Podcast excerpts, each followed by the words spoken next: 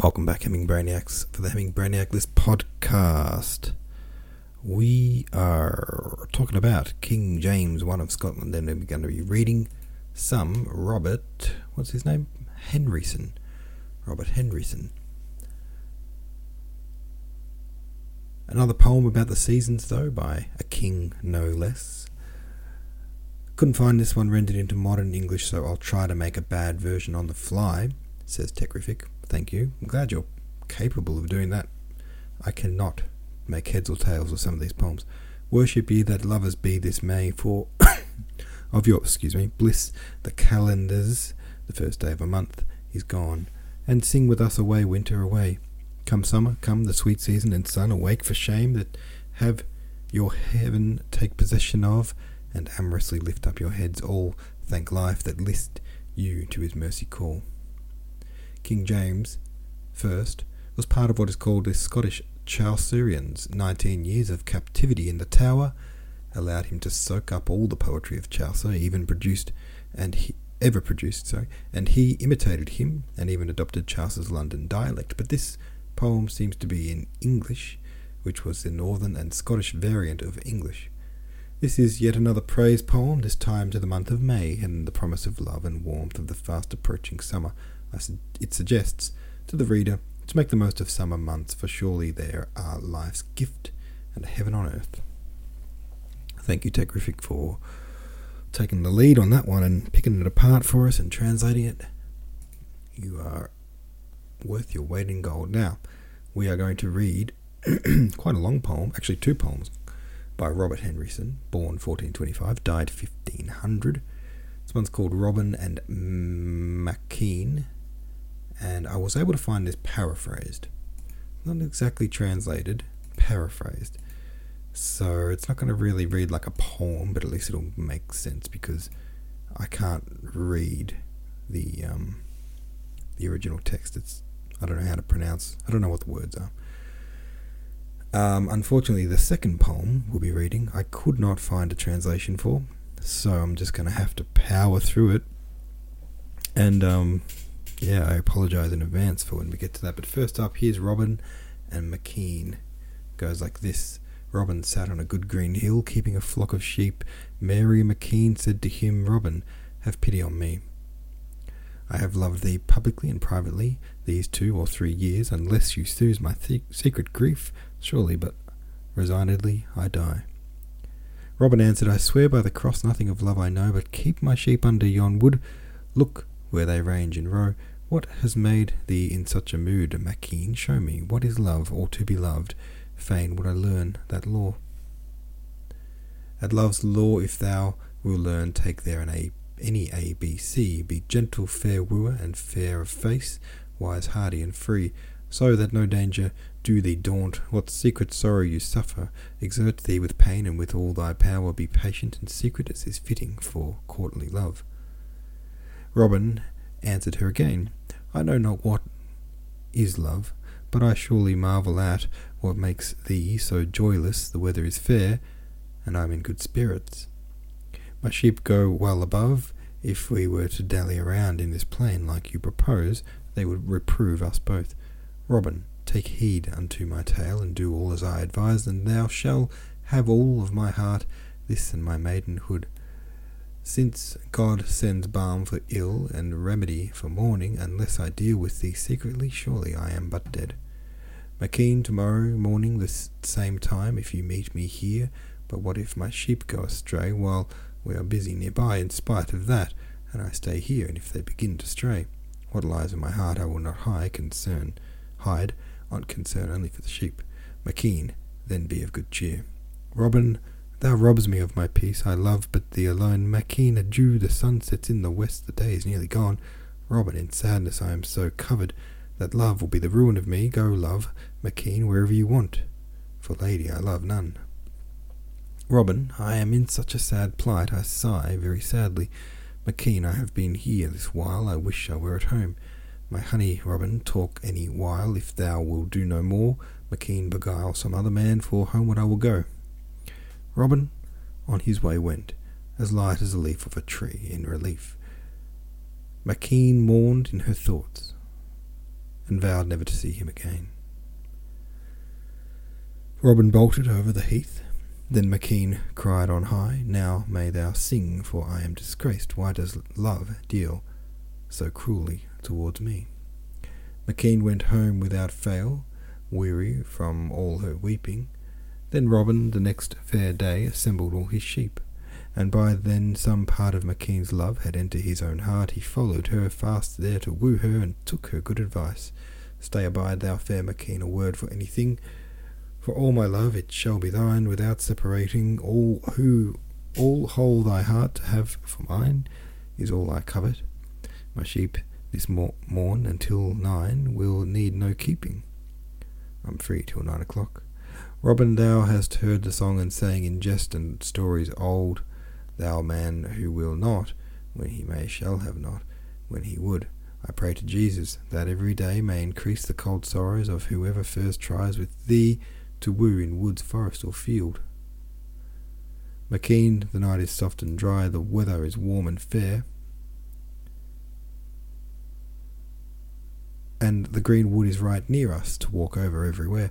There may no tattle espy us who is against love therein, Makyne, both ye and I may go without being seen. Robin, that world is all the way, that ship has sailed, that train has left the station, and is quite brought to an end, and never again thereto, by my faith, shall it be as thou want. For you made light of my pain, all in vain I spent it, as thou hast done, so shall I say, mourn on, I plan to mend.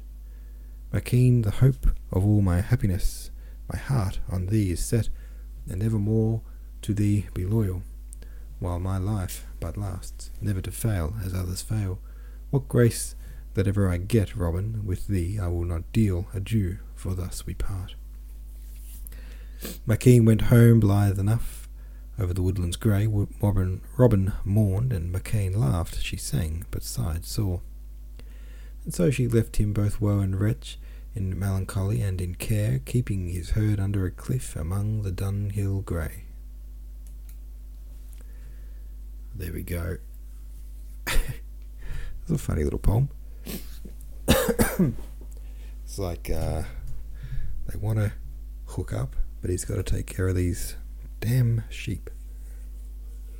Um, and look at this. I was struggling all over Google to find a translation for this next one, The Bloody Serk, and it just happens that it's the next one in this page of translated poems. So I do have a translation for it. So here we go. An allegorical narrative poem that provides us with a key to understanding its meaning. The Bloody Serk, or The Bloody Shirt. This past year I heard it told there was a worthy king, dukes, earls, and barons bold, he had at his bidding. The lord was ancient and old, and sixty years he reigned. He had a daughter fair to see, a merry young lady. Of all fairhood she bore the flower, and also her father's heir, of joyful manner and high honour, both meek and debonair. She dwelt in a well built bower, on earth was none so fair, princes loved her exceedingly, in countries all everywhere.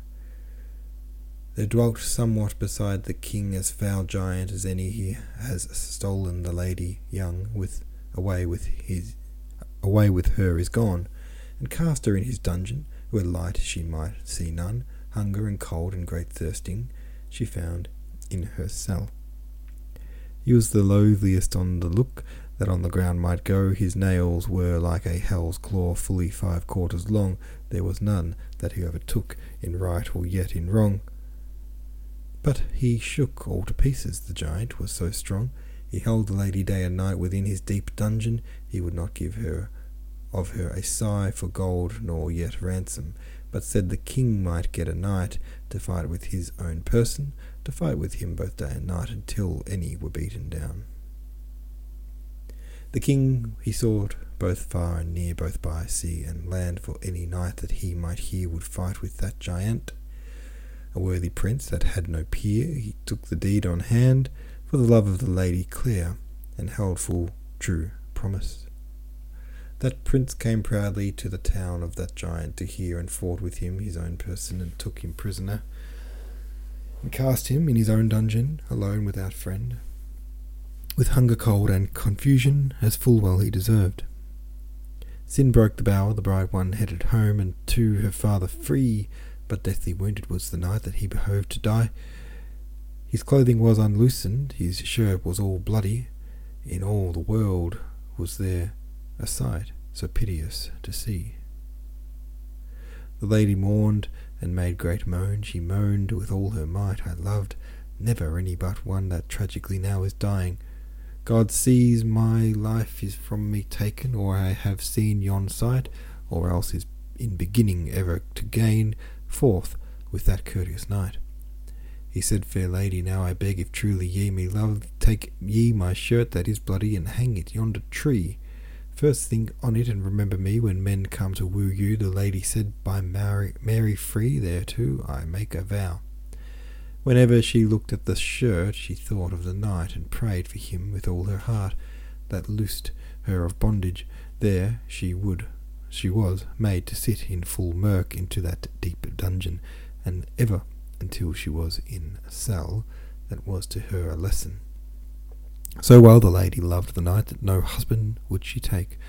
So should we do our good God of might, that did all for us make, which fully to died was dight, died. Died means deed, and died means dealt with. For sinful man's sake, so should we do both day and night with prayers make to him.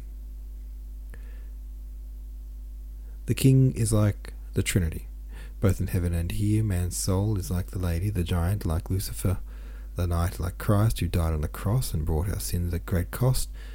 The pit like hell with evil pain, sin like the men who wooed her. The lady was wooed, but she said nay to men that would wed her. So should we cast all sin away that in our breast is bred. I pray to Jesus Christ very, for it was his blood that bled, but to be our help on doomsday where laws are straightly led.